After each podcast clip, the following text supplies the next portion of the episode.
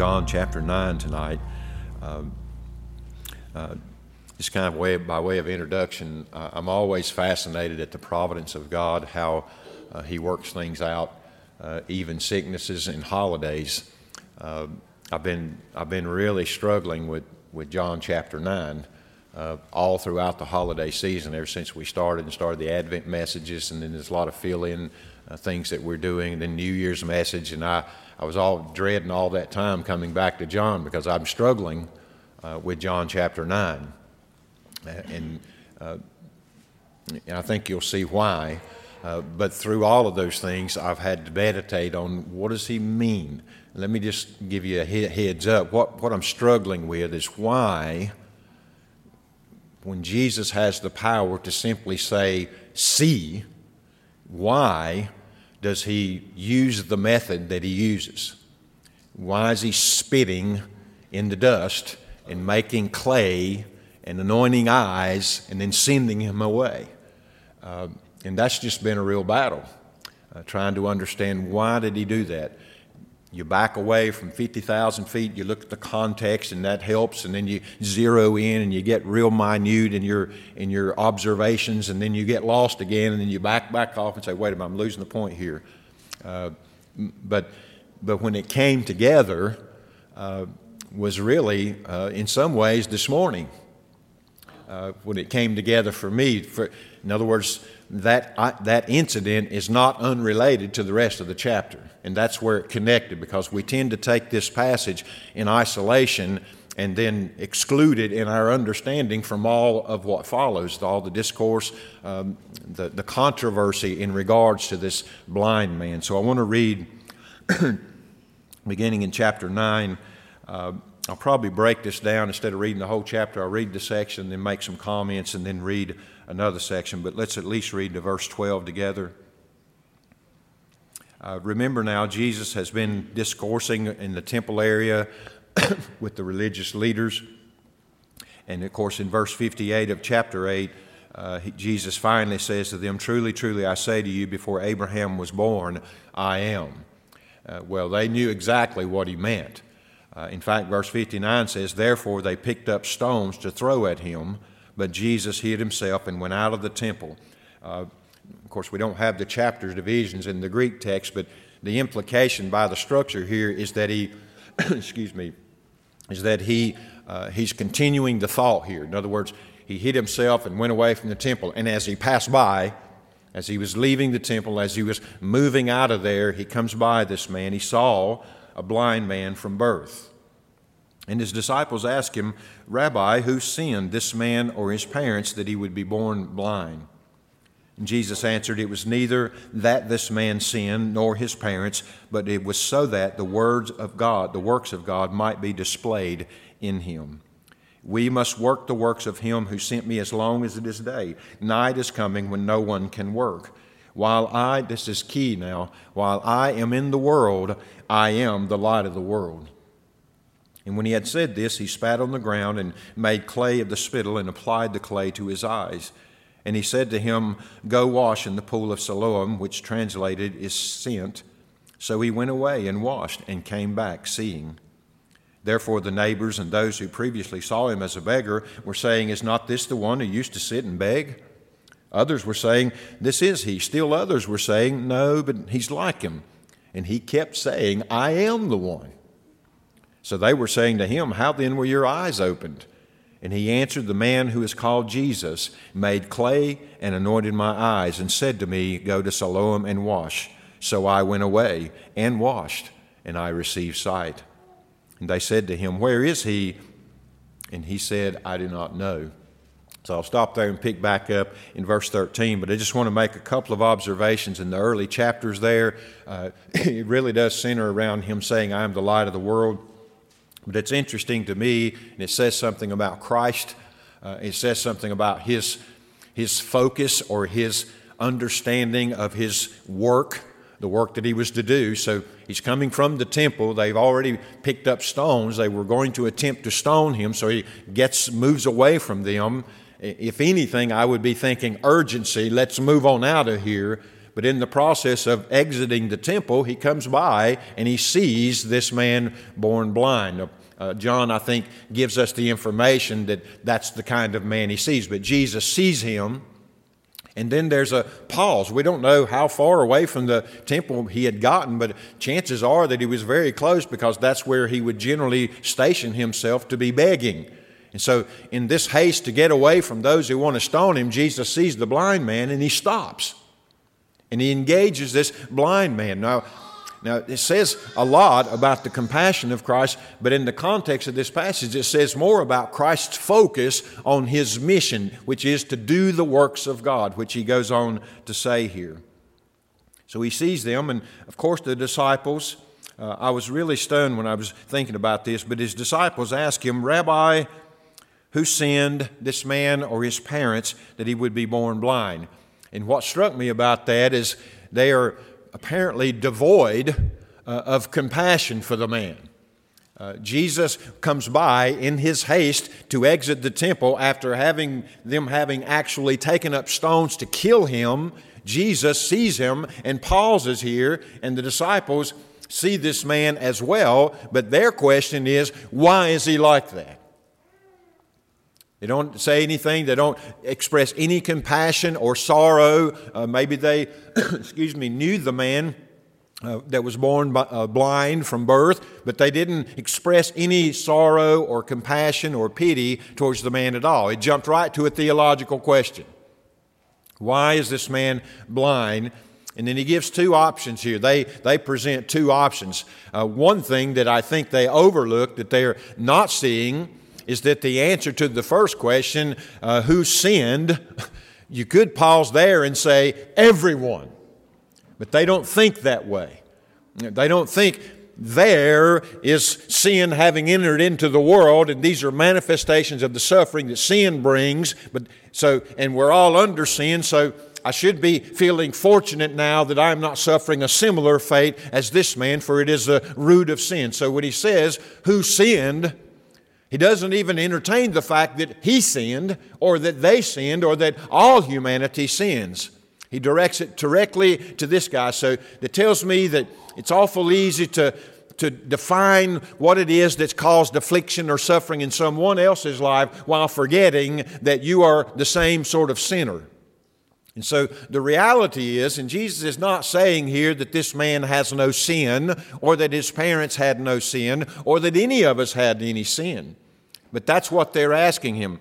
It was interesting as well, but you, did you ever think about this? He was born blind, and so that's, they've identified that as the affliction. So, how could that affliction be a sin uh, uh, on him as a result of his sin if he was born that way? Did he sin before he was born? Did he sin in the womb? Uh, that's, a, that's an interesting question. I think sometimes we read past that and we think, well, he's talking about the sin that he's had in life. But he was born blind, and that's the affliction they're identifying. They want to know is that affliction on him a result of his sin? Well, they knew he was born blind.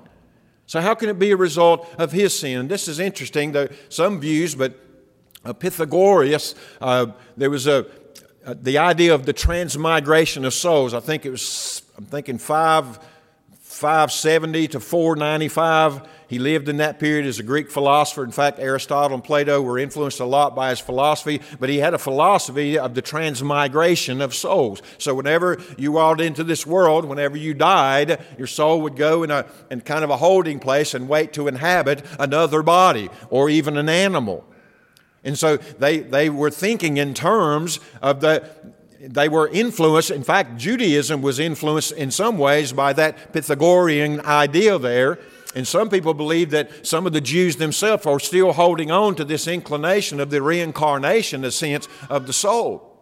And so they may have been even responding to that. Well, is this man afflicted from birth because he, he didn't achieve what he was in some other lifetime and now he's, his soul is transmigrated into this man and he was born blind, carrying the afflictions of the man whom transmigrated into this body?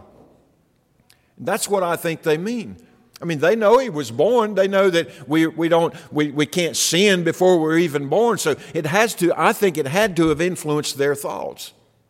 And then they give the second option. Is this sin or this affliction a result of the sin of his parents? Or is he somehow the chastisement? Is his affliction somehow the chastisement of the parents for their sins? And there is some precedent for that biblically, for God visits the sins of the fathers upon the children to the third and fourth generation of those who, who, who hate Him or who don't follow God. But, but that's, that's not what's happening here. And that's what Jesus is essentially says to them. It is neither of those things.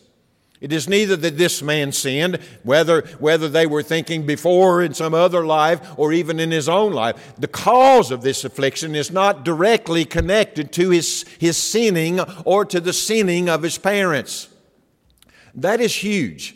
Uh, I talked to somebody this past week who, who had the same mentality. Any affliction that came into their lives was, was automatically, in their mind, directly connected to some sin. And see, I don't know how, I don't know how you can say that conclusively with the book of Job in the Bible. Because there's an example of a man who was righteous by God's own testimony who had no obvious flagrant sin in his life, but all sorts of affliction came onto him, not only his property, but his family, and finally his own body to the point of death. His own wife uh, encouraged him to curse God and end the suffering. As long as that book is in the Bible, you can't always make a direct connection between a specific sin and an affliction that comes as a result of it. Now, are there afflictions that come into our lives as a consequence of sins? Absolutely. Is there, is there, does God use sometimes affliction to, to bring uh, discipline and severity into the life of the, His people? Absolutely. But Jesus is saying, in this instance, it is not the case. It is neither that this man sinned or that his parents sinned. His affliction is not directly related to his sin or the sin of his parents. There's another purpose for his affliction, and that's what's stunning about this passage. So that the works of God might be displayed in him. That's it. Now, does that mean that, that suffering in general and affliction in the world does not find its ultimate root in sin? No, it doesn't mean that at all. In fact, suffering in general is rooted in the curse having come upon the world in our fall into sin. So the sickness itself is rooted in the sinfulness that encroached into the world. But the application of that curse, in this sense, is under the providential hand of God Almighty to work out His purposes for His own glory and even for the good, as we see of this blind man. So be careful, is my exhortation. In looking around you and seeing the sufferings of others and immediately attributing that suffering to some sin in their lives or to some generational sin. It may be so, but there ought to be some real humility in us because we need to pause where the disciples didn't pause when we say, Who sinned? And remember that the answer is I sinned. I sinned. And if all affliction is a direct result of sin, I should be afflicted. Now, with, with whatever the Lord might bring upon me. So be careful about drawing the direct connection between an individual's sin and the affliction that they bear. There may be that.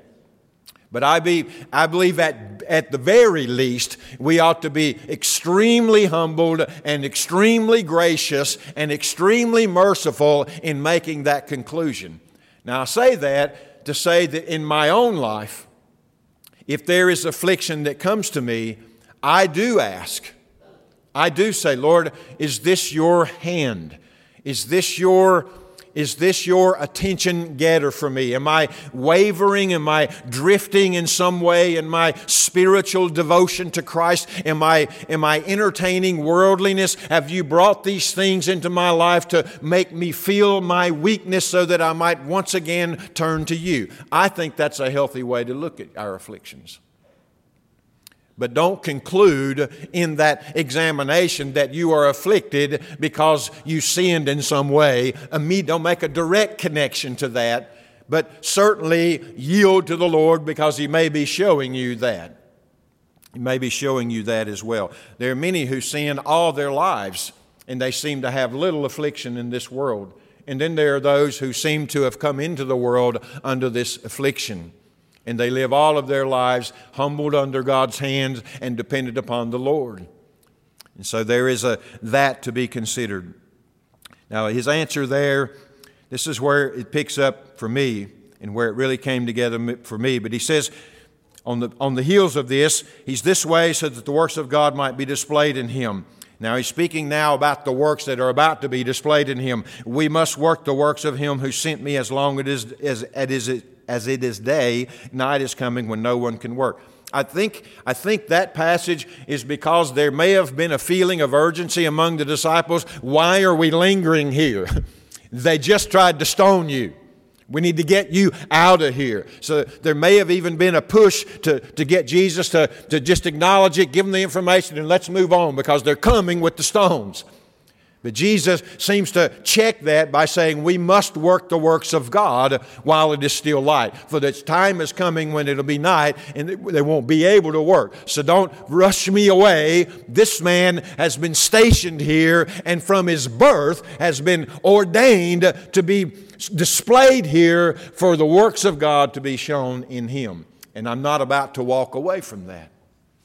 And so Jesus stops where he is and he begins to minister to this gentleman. Verse 5, he says, While I am in the world. Now be careful. Listen very carefully to this verse because we're going to hear it again. In fact, in chapter 8, verse 12, he says the same thing to the religious leaders. I am the light of the world. He who walks in darkness, or he who walks in me, will not walk in darkness, but will have the, will have the light of life. Here again, he says, at, the, at just before he begins his working in this man, man, he says, I am in the world. While I am in the world, I am the light of the world. So he begins a, the miracle, as it were, or as John calls them, the sign in verse 6. So he says here, and when he had said this, uh, I like it that John points that out to us. When he had said that, when he had said, I am the light of the world, then he began to do this. And he says he spits on the ground, which we assume is dusty, and then he takes his hand and he takes the saliva and the dust and works that into a, in a mud, essentially. And then he takes and rubs the mud over his eyelids. And see, here's where I struggled a long time with this passage and always have. Was there, was there a miraculous medicinal property in the mud that brought about the healing? Why the mud? Jesus didn't have to make up a medicine. He could have just said, see. That's enough. That's, that's all it would have taken.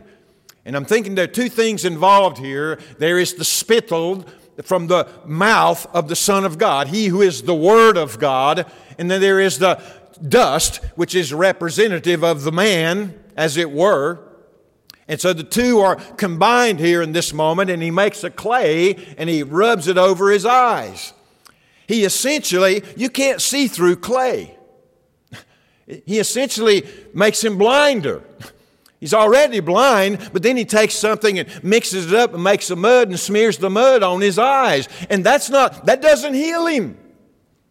There's no medicinal properties in that. In fact, I don't think the mud has anything to do with his healing.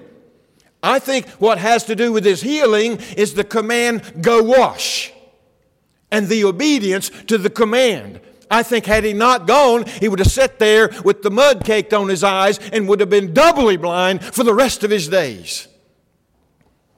So, so that's what was the struggle for me because I'm trying to figure out why the mud and why the saliva. Why not just heal him? Why, why send him away? I even thought about this, and maybe you did, and, but when he sent him away, he's still blind. How did he get there? feel his way. He's got mud on his eyes. He can't see. Did someone help him? We're not even told that they assisted him. Jesus simply says, Go and to the pool of Siloam and wash. And he does. Now, the reason I say that is that is going to be key to the dialogue that ensues later on. Because I think Jesus says, While I am in the world, I am the light of the world. And immediately he spits in the dirt, makes a clay, covers his eyes, as it were, doubly blinds him, and then commands him in his double blindness, Go wash. And the man goes. And we learn that when he goes away and washed, that he came back seeing. So, so in the obedience to the command to go and wash, the healing happens when he washes. When the obedience is complete there, then the sight returns. And it says he comes back seeing. Uh, you know what struck me about this? Uh, there are false prophets in our day who would mimic the methodology here.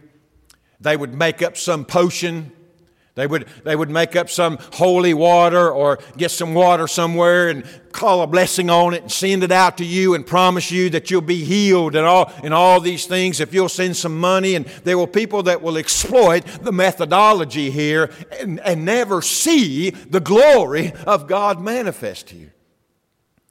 And that's what we're about to see. His neighbors obviously were stunned. They'd seen him all his life. Uh, the assumption here is that he's a grown man at this point, but from birth he had been blind. And so, therefore, the neighbors in verse 8 and those who previously saw him as a beggar were saying, Is not, is not this the one who used to sit and beg? Can it be? Nobody, nobody, he's been blind all of his life from birth. Clearly, they've not been able to find a doctor to heal that all of his days. But now he's come back and he's seeing. Can this really be him? Others were saying, verse 9, others were saying it is him. they were excited. The others were skeptical, but they were excited. It is he. But still others were saying, no, it can't be. This looks like him. Maybe it's another beggar. Maybe it's someone else who was blind. Can't be him because this man, born blind and blind all these years, cannot possibly be seeing out of nowhere.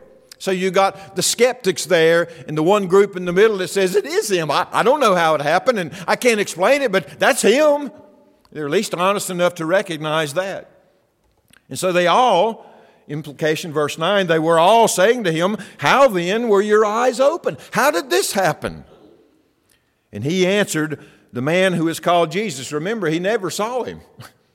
The man who is called Jesus made clay and anointed my eyes and said to me, Go to Siloam and wash. So I went away and I washed and I received sight. That's as simple as that.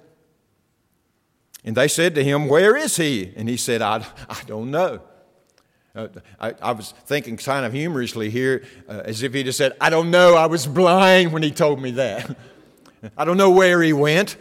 I just made my way to Siloam and went down into the pool. When I came up, I was seeing. Oh, how I wish I even knew what he looked like so I could go find him. But I've never seen the man. I just heard the man's voice. Oh, my goodness. And that's, that, moves, that makes me charismatic. Uh, I didn't see him, I heard him.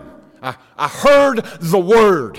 That's where I think the spittle comes in. The word of God spoken to men. I, I don't want to give it away, but I'll get to this in a moment.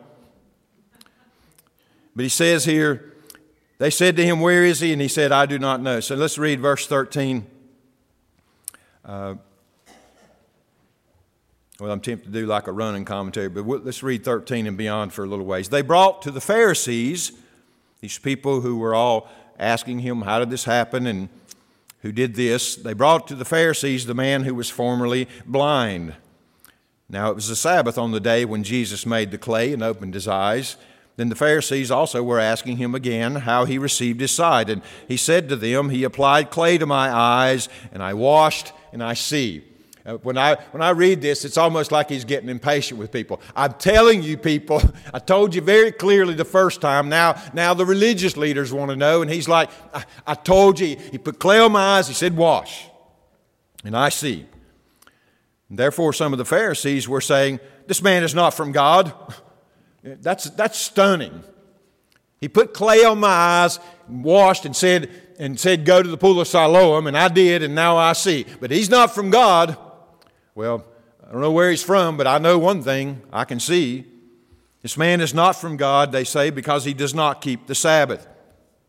But others were saying, How can a man who is a sinner perform such signs? And then there was a division among them. And so now we're going to get caught up in, in Sabbath rules and the law in regards to what's happening. The miracle or the sign is getting buried all along the way. And this, this one man knows exactly what happened. So they said to the blind man again, What do you say about him? What do you say about him since he opened your eyes? Uh, I think there was an intimidating factor involved in that.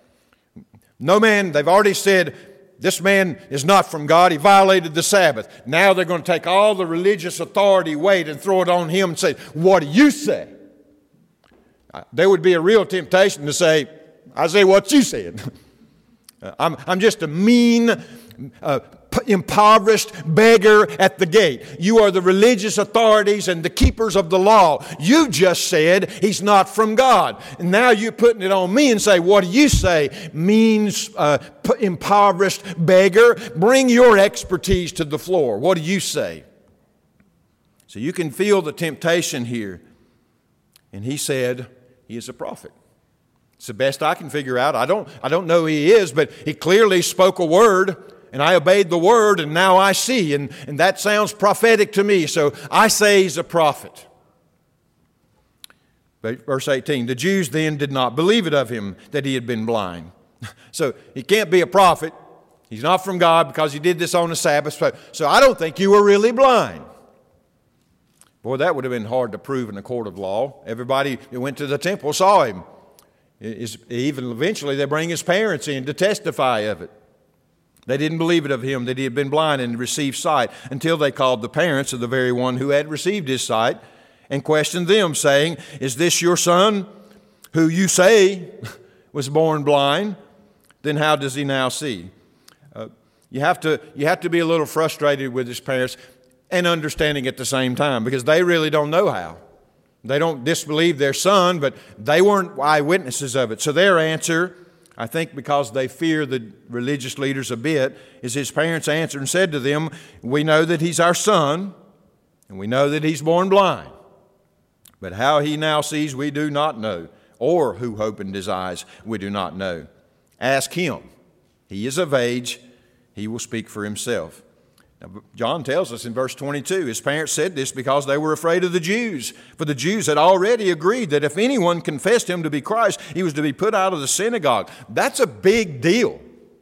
I mean, you are, if you're, if you're excommunicated, you are cut off from the kingdom of God. You are, you are an outsider to the kingdom of God. Nobody wants to be excommunicated from the temple and from the synagogue.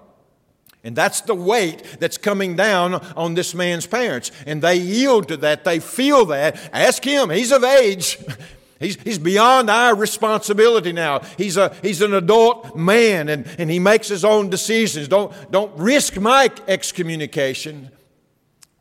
So they ask him. And the same threat was upon him.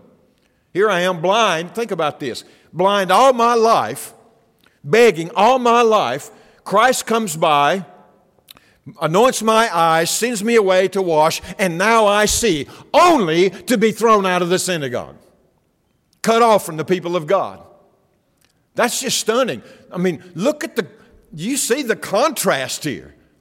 He's been delivered from this blindness by a miraculous work of the very Son of God, and for testifying of it, there's the threat of excommunicating him from the temple and from the synagogue and from essentially the people of God. There's a real dilemma happening here. In this uh, verse 23, this is the reason his parents said he is of age, ask him. So a second time, they called the man who had been born, had been blind, and said to him, Give glory to God. We know that this man is a sinner. Uh, the contrast there, there's a larger picture here. We'll, we'll let you out from under the pressure if you'll just glorify, give glory to God for your sight. But don't bring this man into it. We don't, he's a sinner. We, we reject him, but we're okay if you say God did. I, when I read that, I couldn't help but think in our generation today. Uh, you can say about anything to anybody non offensive and says, God bless you. You can even in your prayer, so help us God. But when you insert the name in the name of Jesus Christ, the beloved Son of God and Savior of the world, amen. Boy, you make a bunch of people mad. Give glory to God. Leave this man out of it. Well, that's exactly the man that needs to be included in it. Verse 25, he then answers them whether. Uh, uh, I was reading one commentary, but it's striking to me here. But he's talking about the growing boldness of this man. Uh, he starts out and then he shows a little bit of frustration, like, Don't you people believe me? I'm telling you what happened. But then he answered, Whether he is a sinner, I do not know. One thing I do know that though I was blind, now I see. That's my theological foundation. if you will. You guys can debate the law and, and you can have your academic uh, ivory towers and come to all the conclusions, but I, wa- I know this thing for certain. I was blind. This man came, anointed my eyes, and commanded me to go to Siloam and wash, and I did, and I see. Now you can refute that or you can debate that amongst your theology and in your doctrine, but these are the realities in his life, and that's exactly what he testifies to. Verse 26 So they said to him, What did he do to you? How did he open your eyes? He answered them, verse 27, I told you already, and you didn't listen. Now that's when it starts introducing what I'm saying Jesus it introduces to me the context for which I think Jesus cured the man, healed the man the way he did. I told you already, and you didn't listen. Why do you want to hear it again? Do you want to become his disciple? Uh, you do not want to become his disciples too, do you? Uh, I do believe the man meant that, meant that in a sarcastic way. Uh, and I think they took it that way. They did not like this at all. They reviled him and said, You are his disciple. We are disciples of Moses. We know that God has spoken to Moses, but as for this man, we don't know, we don't know where he's from. Then the man answers and says to them, Well, here is an amazing thing. I love this. Here is an amazing thing that you do not know where he is from, and yet he opened my eyes. We know that God does not hear sinners, but if anyone is God fearing and does his will, he hears him. Since the beginning of time, has it never been heard that anyone opened the eyes of a person born blind? If this man were not from God, he could do nothing. This man had a, learned a lot of theology in a very short time, didn't he? Verse 34 They answered him and said to him, You were born entirely in sins, and you are teaching us. So they put him out excommunicated. Born blind, begged at the gate all of your life, finally delivered from your blindness to rejoice and to praise God, and you're cut off from the very place to where you were, would go and assemble to offer up that very praise. What a dilemma this man has. Verse 35 Jesus had heard that they put him out, and finding him, he said, Do you believe in the Son of Man? So far, he's just professed that he's a prophet. He doesn't know him. And I think it's the, it's the early faith drawing him here. But he says, Do you believe in the Son of Man? And he answered, Who is he, Lord, that I may believe in him? He was ready to believe. Ready to believe. In contrast to those who would not listen, they don't want to believe. They have a vested interest in not believing. He wanted to believe. Jesus said to him, You have both seen him, and he is the one who is talking with you. And he said, Lord, I believe, and he worshiped him. Then Jesus puts a capstone on this and he says, For judgment I am coming to this world, so that those, here it is, so that those who do not see may see, and that those who see may become blind. That's, that's the reason for the mud. That's what I think he was illustrating ahead of time. The Word of God spoken, the light shining into this world, gives light to some and blindness to others. The truth and the Word of God double blinds them. They rejected Him in their blindness, claiming, I can see, resting in their own wisdom and their own intellect. And when the light shone to, to relieve their blindness, they rejected the light and double blinded themselves. They were blind from birth and they put mud over their eyes. Now they're double blind. And the only way they'll ever see is in obedience to Christ, who sends them to wash in Siloam. That's what the man did. That's what he did.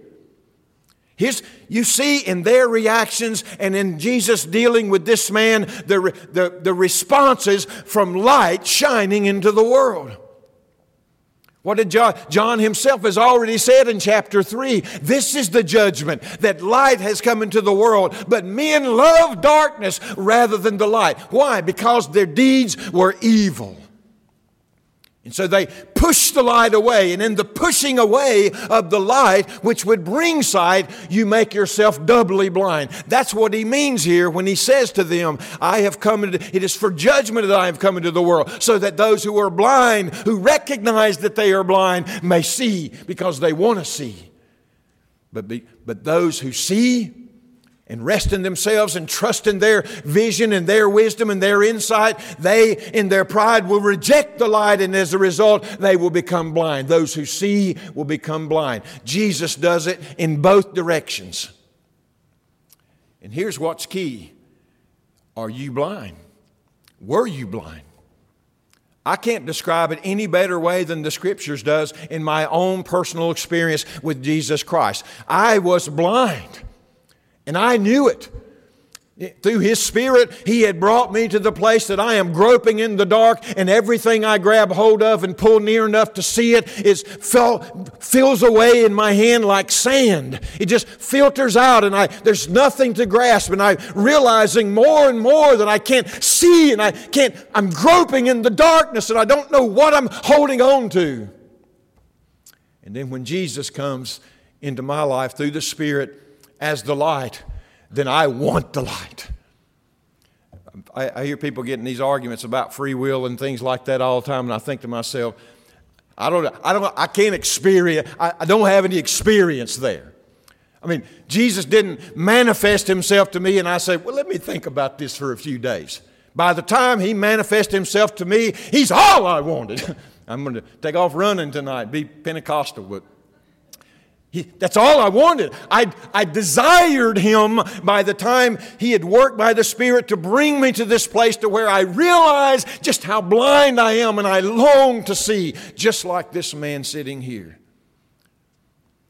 And Jesus anoints his eyes with the mud and makes him doubly blind, I think, as a message to those he's about to speak to. But the command that healed him was, You go wash. And he went away in obedience to this voice that he heard that he couldn't even see. And the, and the result of his obedience in that point was faith brought him full circle and he received the sight that he so longed for. But then when Jesus turns the same truth and he testifies of the same truth to those who say, I can see they get doubly blind.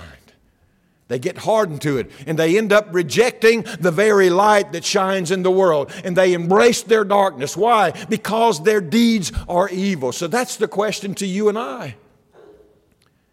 When Jesus came to you, were you the beggar begging at the gate as a blind man from birth, never having seen, longing to see the light? And if you were there and Jesus comes to you, you wanted him.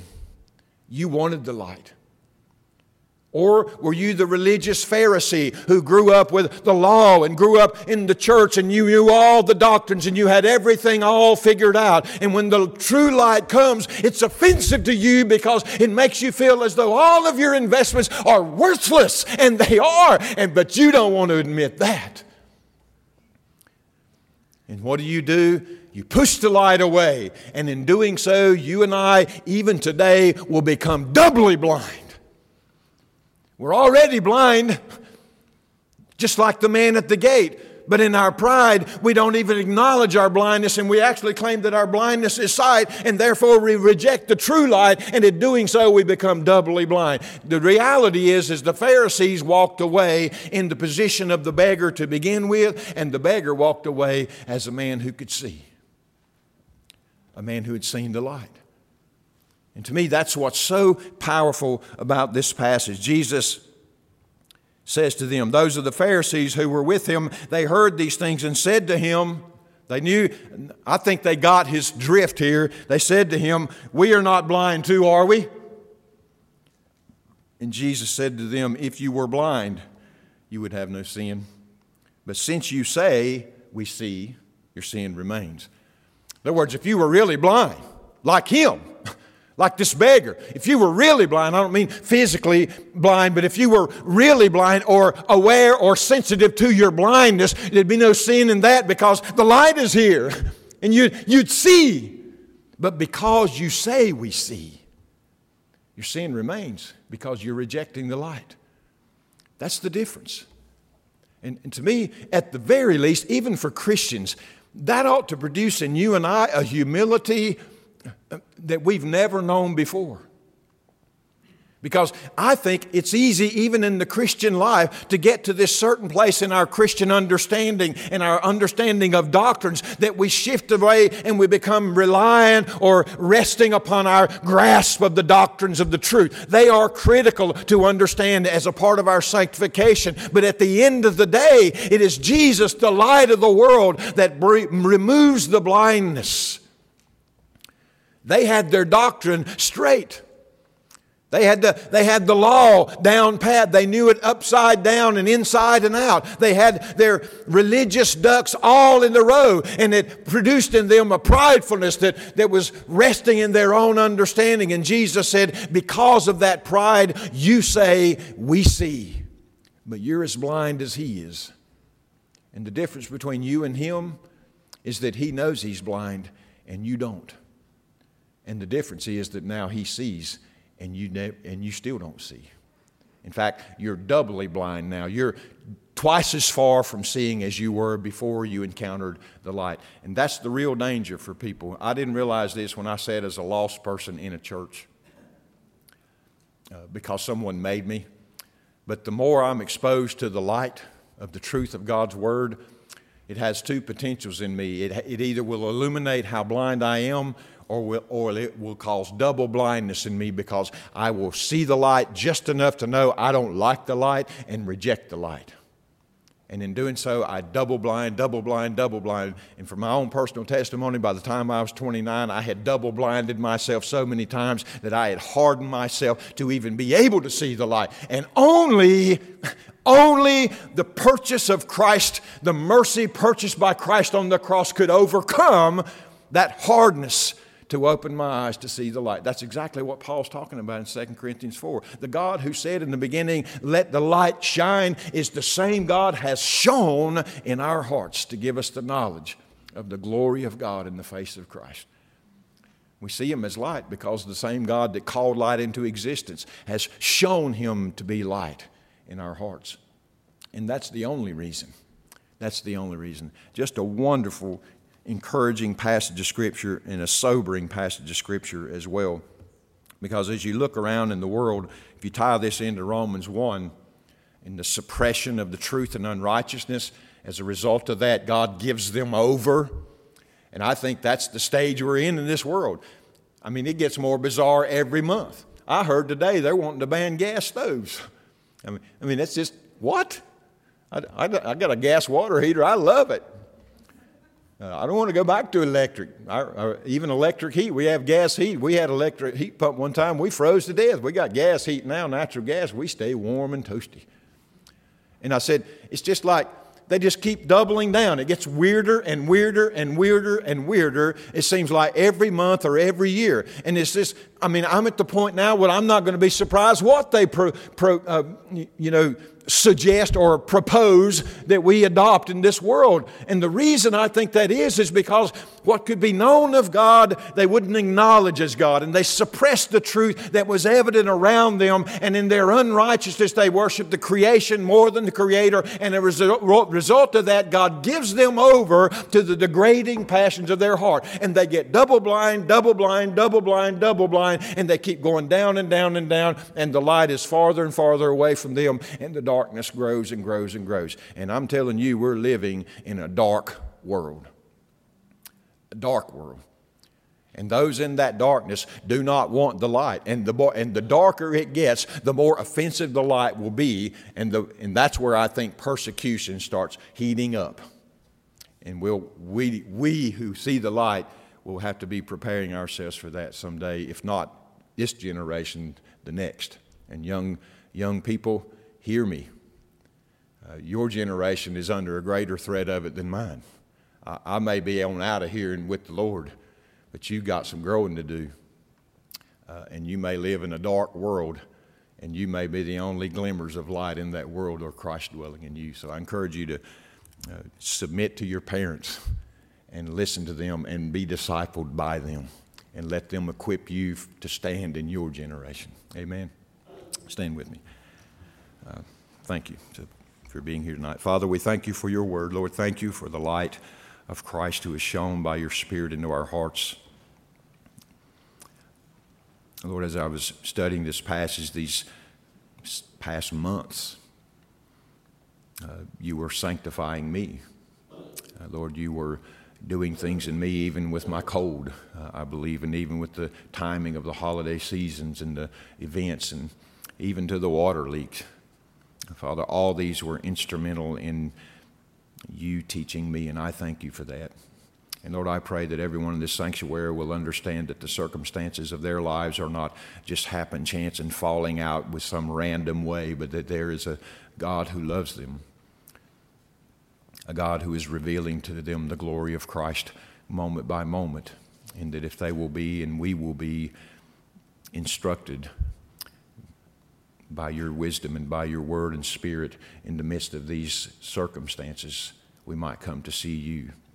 Lord, help us as we live in this dark world. We want to be light, Father. We want to reflect the light of Christ. So help us to be found faithful. And Lord, that begins in our own individual personal lives, Lord. Help us to be mindful to examine ourselves, not just what we're doing, but Father, why it is that we're doing and what, what benefit we hope to gain from doing it. Is it self exaltation or is it that Christ might be magnified? Is it the respect of others or is it that others might respect Christ? Father, there are a million corruptions remaining in this old man. And I know from experience that he will try to employ them in every, every avenue of my life and devotion to you. So, Father, I know it's true in the lives of those in this room as well. So help us. Lord, we thank you for the cross for the sacrifice of Christ, for the mercy purchased for us there, that that help might be true and sure. And so we yield to you tonight. Thank you for your grace in Jesus' name.